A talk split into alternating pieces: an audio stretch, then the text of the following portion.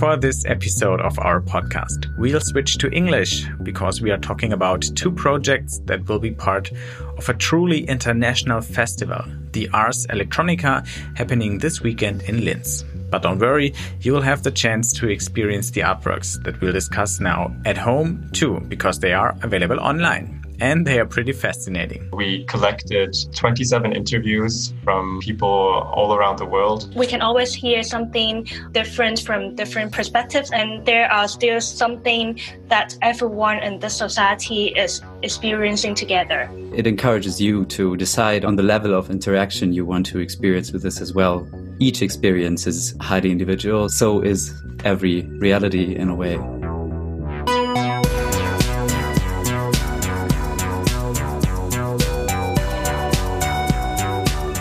Hi and welcome to A New Realities, a podcast of 1E9 and the XR Hub Bavaria. In this podcast, we want to present new realities, for example, projects, ideas, concepts, and products in virtual, augmented, and mixed reality, or in short, in extended reality. My name is Wolfgang Kerler. I'm editor-in-chief of 1E9.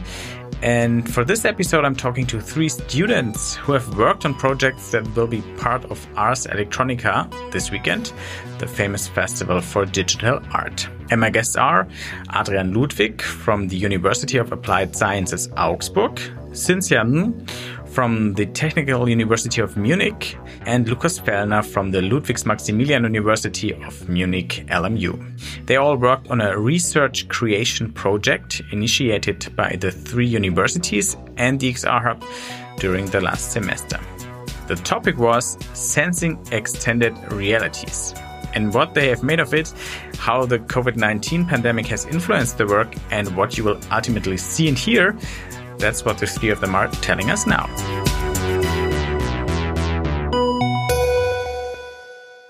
Great to have you here. I'm not sure if you ever had three guests in one podcast. It's great. Three young people from three different universities. And in order to give our audience an idea of who's talking to me today, we start with a short introduction round. And maybe all of you could tell us your name, your subject, and what the subject has to do with extended realities, which is kind of the overarching topic of our podcast. And maybe we start out of Munich because three of us are sitting in Munich right now, and we start in Augsburg. Adrian, maybe you can give us a short introduction. Yeah, hi, I'm Adrian. I'm studying at the University of Applied Sciences in Augsburg, and I'm studying something called interactive media. And it has to do with VR, extended reality, and AR, and mixed reality, and what there is in different ways. It's kind of a mixture of visual design and computer science. So wherever you place your interest and your ambition is where you can get into the topic. So it could either be technically or more aesthetic in a way. Great. Then we move from Augsburg to Munich. And Cynthia, maybe you go first. Yeah, hello. My name is Cynthia. I'm from TU München, from the Munich Center for Technology in Society. So I am a student here studying science and technology studies. So our discipline is to study the interrelationship among science, technology, and society. And for this project, we're working on the topic which is related to COVID-19, and which we are taking a social science approach to study it. And also later we will discuss, we are taking a research creation approach to collaborate with our students to create this exhibition. So you're kind of the social part of the project, and Lukas, he's kind of the technical part. Of course, it's all mixed up, but Lukas, also from Munich, but from a different school, your turn. Yeah, so I'm Lukas. I study fine arts and multimedia with media informatics as a minor. And in my study program, we basically experiment with different kinds of media all the time. And we work with technology in the field of art, and on a regular basis kind of explore things like AR, VR, such as in this project. Great. You already gave a glimpse about the projects that you were working on for Ars Electronica in Linz, and they will be showcased there, which is great.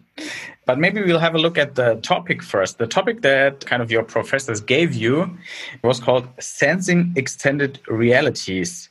Maybe you can give us an idea of what sensing extended realities could mean. I have some ideas in my mind, but it could be like anything. What were your ideas and what were you told about the topic of your projects? Whoever wants to go first, just jump in.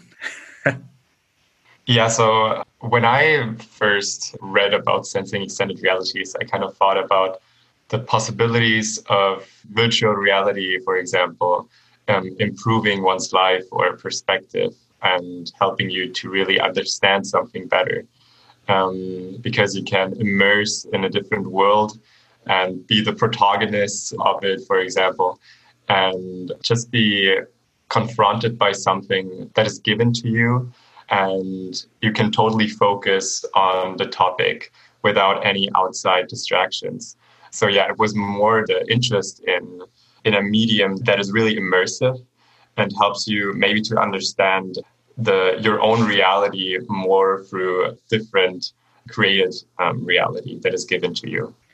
Cynthia and Adrian, what were you thinking when you were given the topic Sensing Extended Realities a couple of months ago to work on it?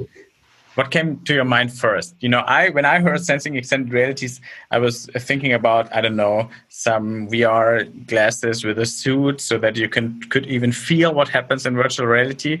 But that was only my first thought. Maybe you can give us a hint about yours. Adrian, what were you thinking? I remember thinking, whoa, that's a lot of possibilities. You know, there's like, what's the idea behind reality in a way? And of course, how do we extend it? And also, where does it start? Because I feel like we have been augmenting and extending realities and ways to interact with it all over human history.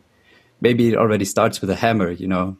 It's also kind of an extension to the reality and how we perceive it. I remember that we started with just exploring, like, what does every part of these words mean? So what is sensing and like, how do we extend it? And yeah, what is reality in a way? And then it was a vast amount of thoughts coming up.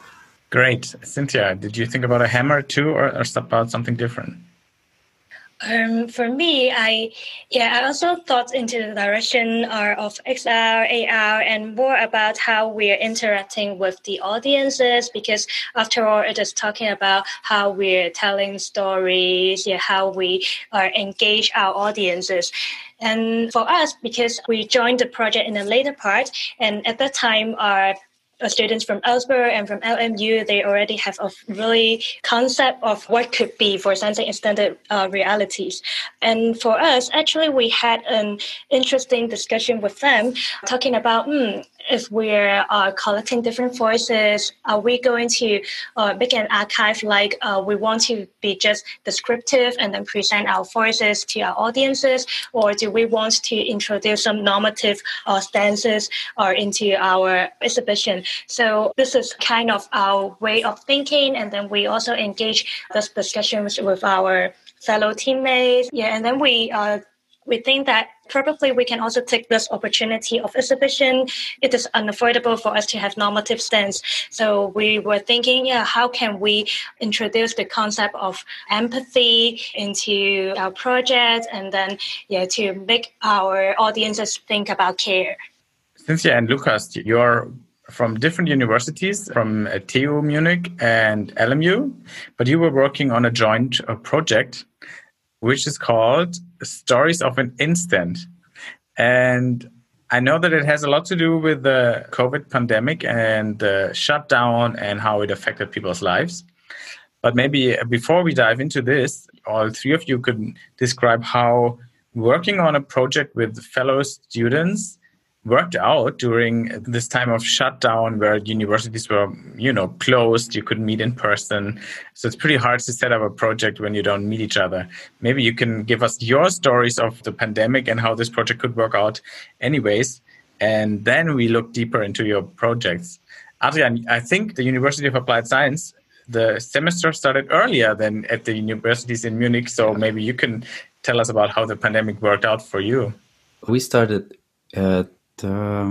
mid of March this year, and it was all still kind of more chaotic than it was maybe 2 months later, and nobody was quite sure on if and whether we would meet again or when we would meet again. And then we just kind of, we stumbled into every step along the way. So it was, we just had to react what was happening in the ways of how we can communicate. And so luckily we were given like the tools we could use. So there was an instant, the university was quick, and then we just had to kind of incorporate this into the way we would work together. And also, you know, when we first started on this, it was a bit earlier. We talked about it already last semester on what we would do. And then you would have different ideas on how you could work on things. And we kind of decided on what we were going to do based on what tools we were going to be able to use. So we had to figure out how to hold team meetings without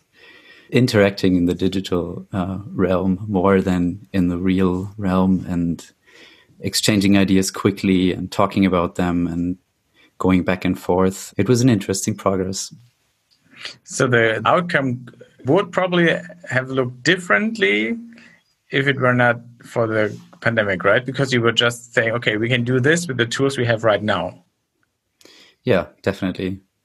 And also we did talk about how would we incorporate the whole situation into what would come out of this. And then we were just totally unsure of what was happening because it was so early on that we started already with like conceptualizing and already had like the pressure of finalizing in a way or getting started. And then we thought about it in a way that it would be as universal as we could think of and then still be relevant to the situation in a way. Cynthia and Lukas, how was COVID affecting your work? What you did about the pandemic, we'll talk about in a minute, but maybe you're explaining how it affected your collaboration.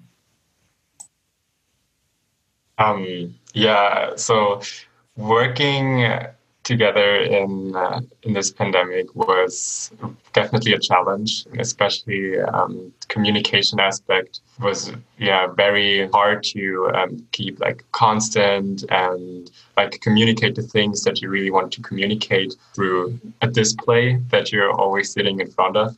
So we also, just like Adrian said, had Zoom meetings every week, and then also separated self-organized Zoom meetings with our group. But yeah, definitely like the social aspect of being in a room with your team, I was definitely missing it for sure, because you're already isolated in your room and all the other modules where oftentimes you only work by yourself are already just virtual and digital. So yeah, also with like the development phase at parts, definitely you benefit from other people joining in and showing you stuff or helping you figure out this problem. And that would have definitely been easier in person and rather than on a digital platform. Yeah, and very similar as what Lukas just said. I think the Zoom part is that is what works for us. So we set up our own routine. We meet in very disciplined way. We meet weekly, and this is part of our routine. And I think this is something that works for our project. But something is missing is totally the social part. Yeah, and especially when probably there are some moments we want to share our impromptu ideas. Yeah, or maybe some moments we have a question in mind and maybe we want to get it solved very quickly. So yeah, this kind of social aspect is missing and we have to rely on technology to overcome it. But I think we are still very looking forward when this pandemic is over, we can meet again together. Yeah, probably to have a post celebration after the exhibition.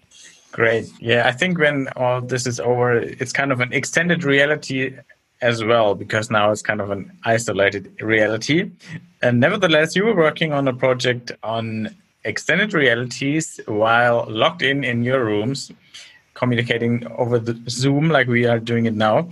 Lukas and Cynthia, your project is called Stories of an Instant, and it has directly to do with the pandemic. Maybe some people will hear this conversation before they see your artwork, or they'll never see it. So maybe you give a description of what people experience with Stories of an Instant. So yeah, Stories of an Instant is a virtual reality experience which exemplifies the different perspectives that are created by the societal circumstances of COVID-19. So we collected 27 interviews from people all around the world, from countries like Germany, Austria, England, Hong Kong, USA, Russia, Denmark, Spain, and Mexico, and asked them about what changed in their life, how are they feeling about it. And we kind of tried to then categorize and organize these audios that we collected.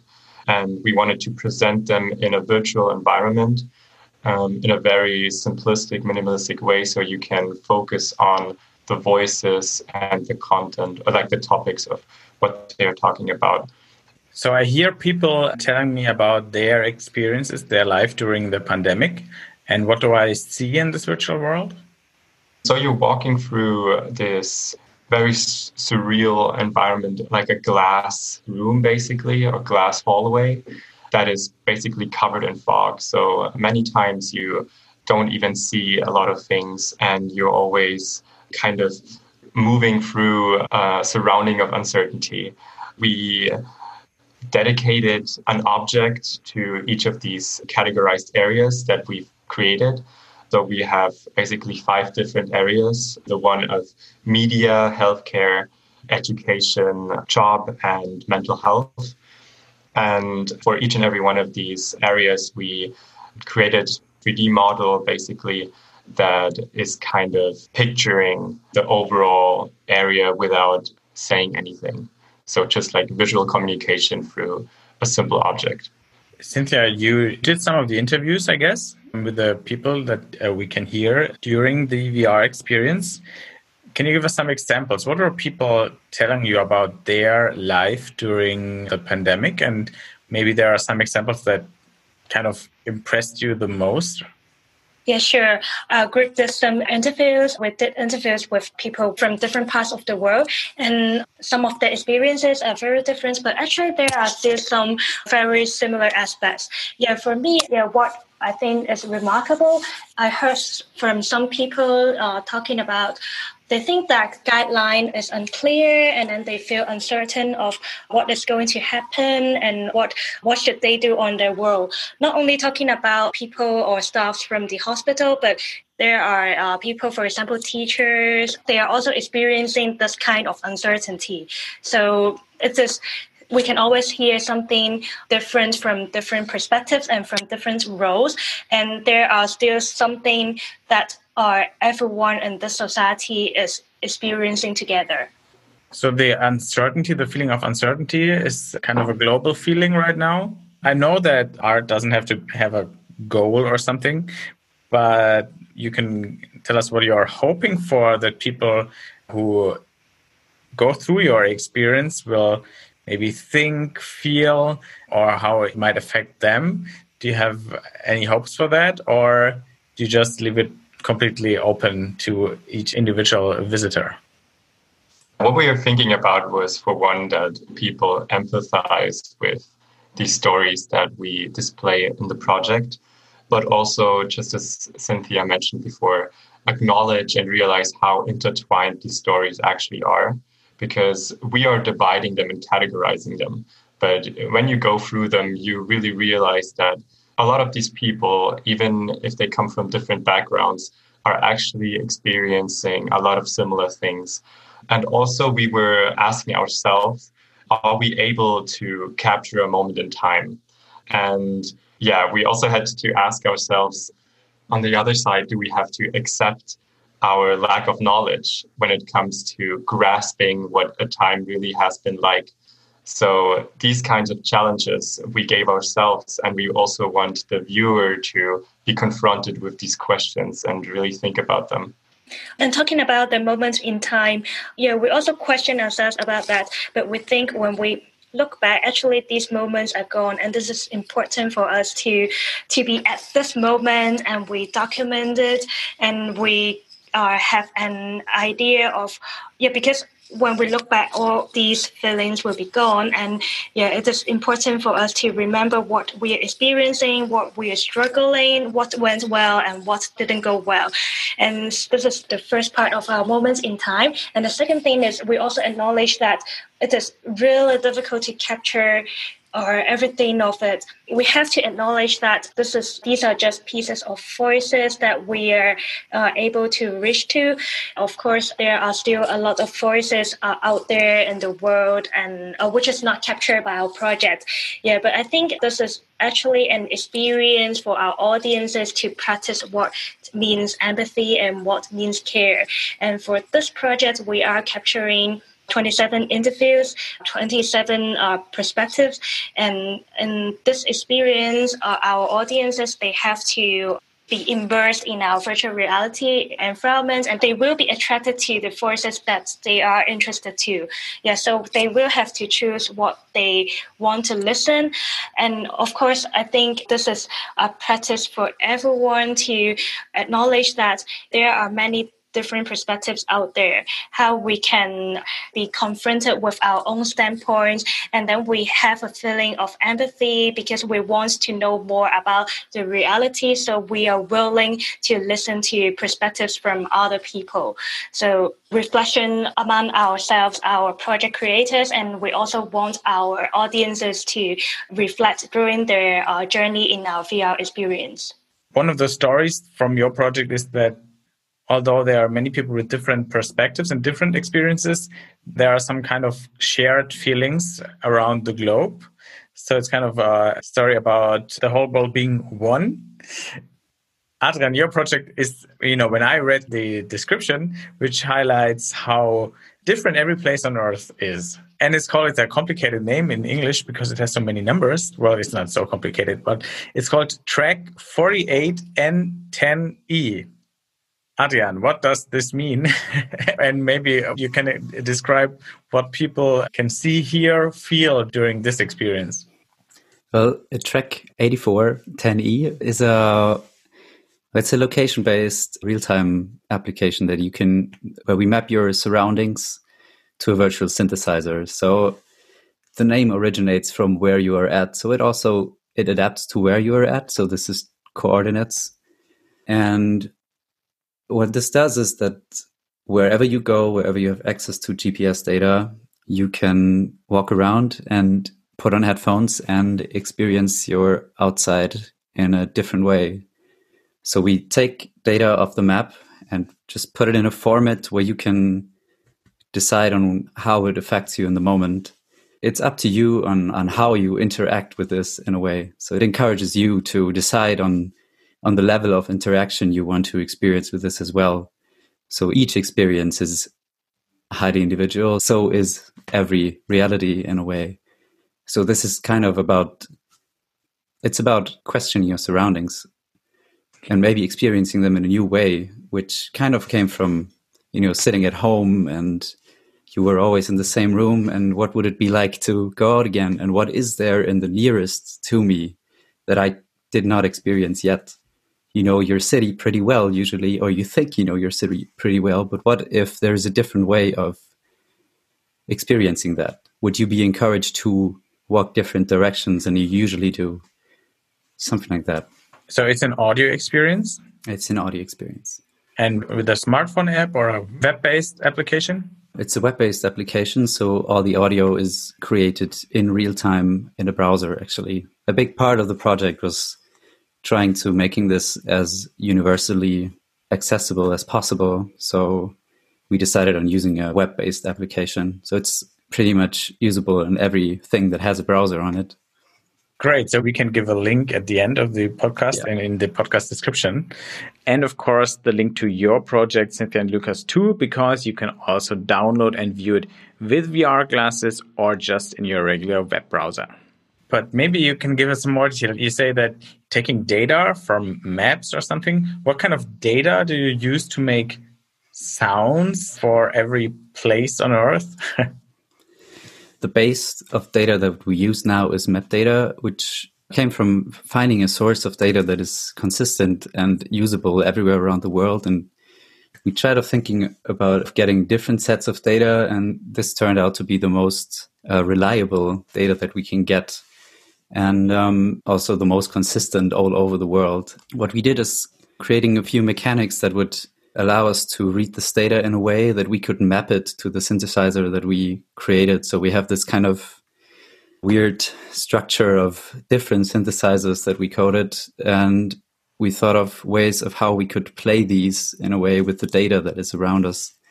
For example, we have some kind of wavy thing that's like a sonar that we use to, if the wave touches, let's say, a point of interest, you would hear a sound.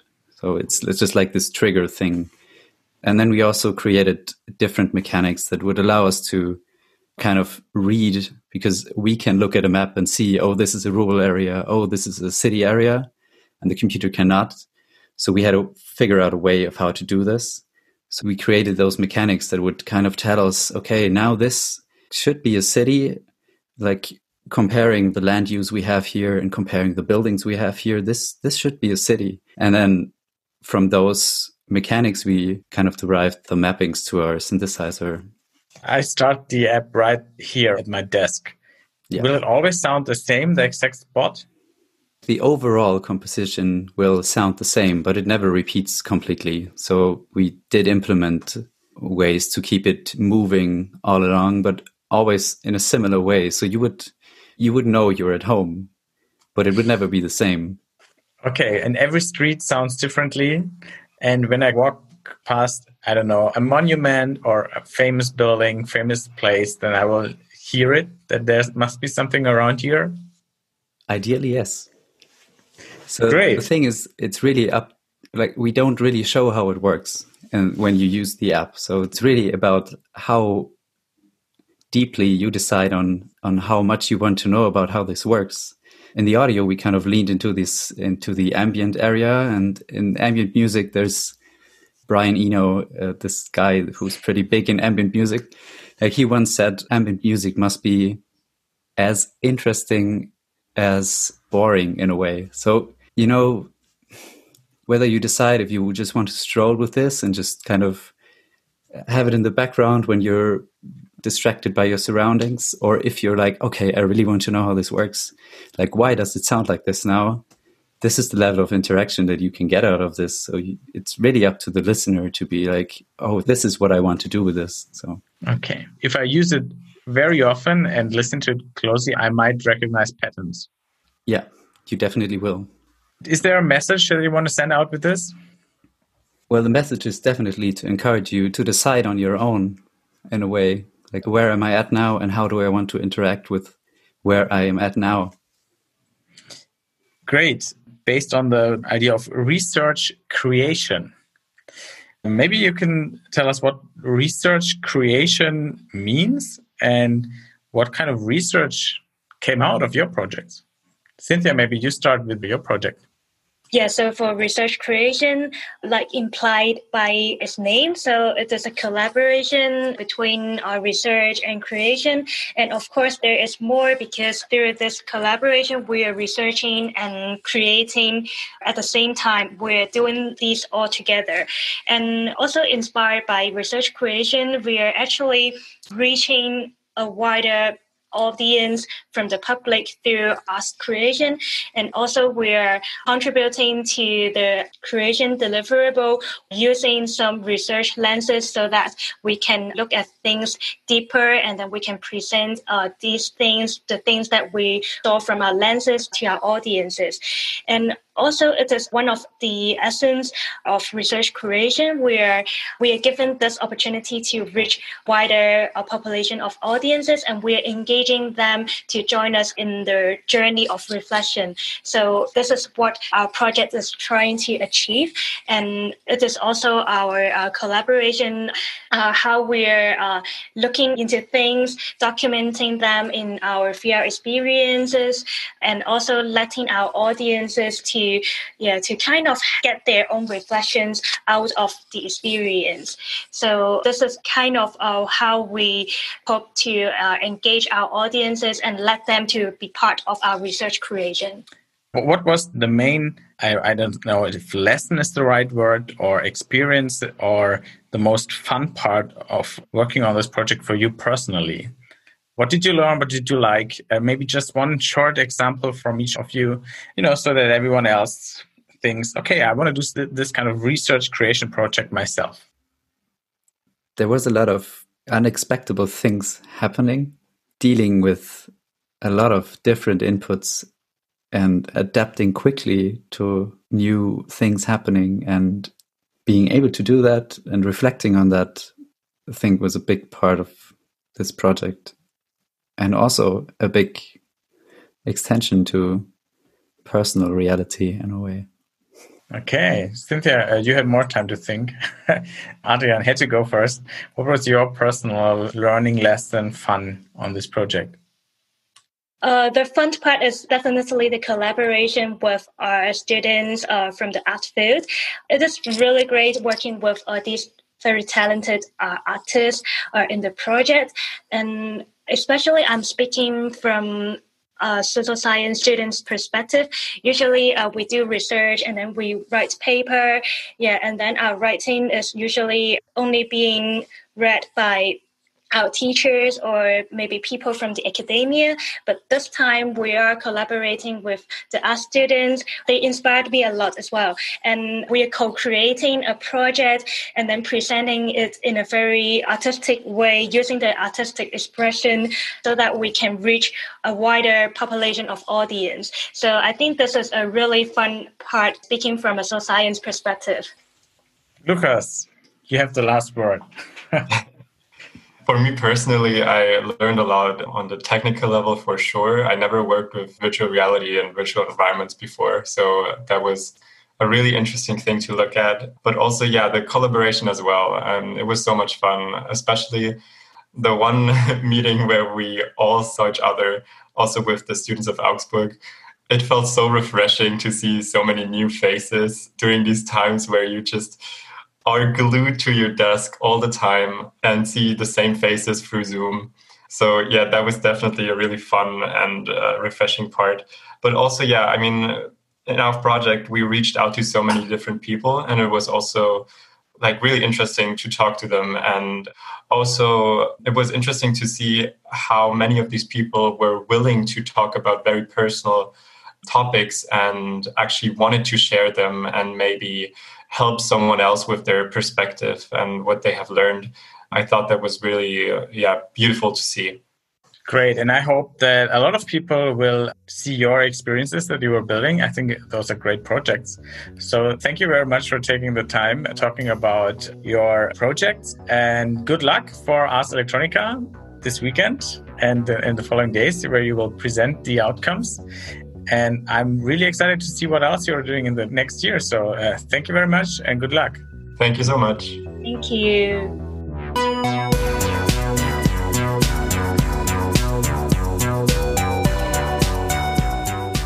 That was episode 12 of the New Realities podcast by 1E9 and the XR Hub Bavaria.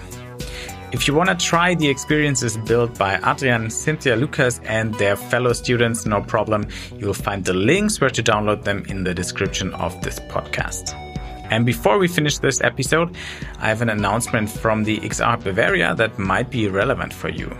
If you offer products or solutions based on extended reality, if you do research on XR technology, or if you want to realize your vision of an XR project idea, but you're still looking for partners or you could need some more attention, then register with the new XR Network. It offers a central platform on which you can upload your portfolio and which enables interdisciplinary networking on the topic of XR across all industries, universities, arts. And it's free of charge, free of advertising and independent, because it is funded by the Bavarian State Ministry for Digital Affairs, just like this podcast, by the way. So sign up now on xrnetwork.de. It's xrnetwork.de, and help to shape the future with XR and help to build a strong community together. Check it out. And if you want even more community, then check out 1E9 as well on 1E9.community. There you'll find articles, discussions, and a network focused on technology and its impact on our daily lives, our economy, and culture. And last but not least, thank you to Daniel Jocher, our great sound engineer. Next time, we'll talk in German again about VR, XR, and journalism. Don't miss the next episode. It will be in German, but we will have more English episodes too. So if you're not German speaking, check out the podcast from time to time and see if we have a new English episode. Thank you.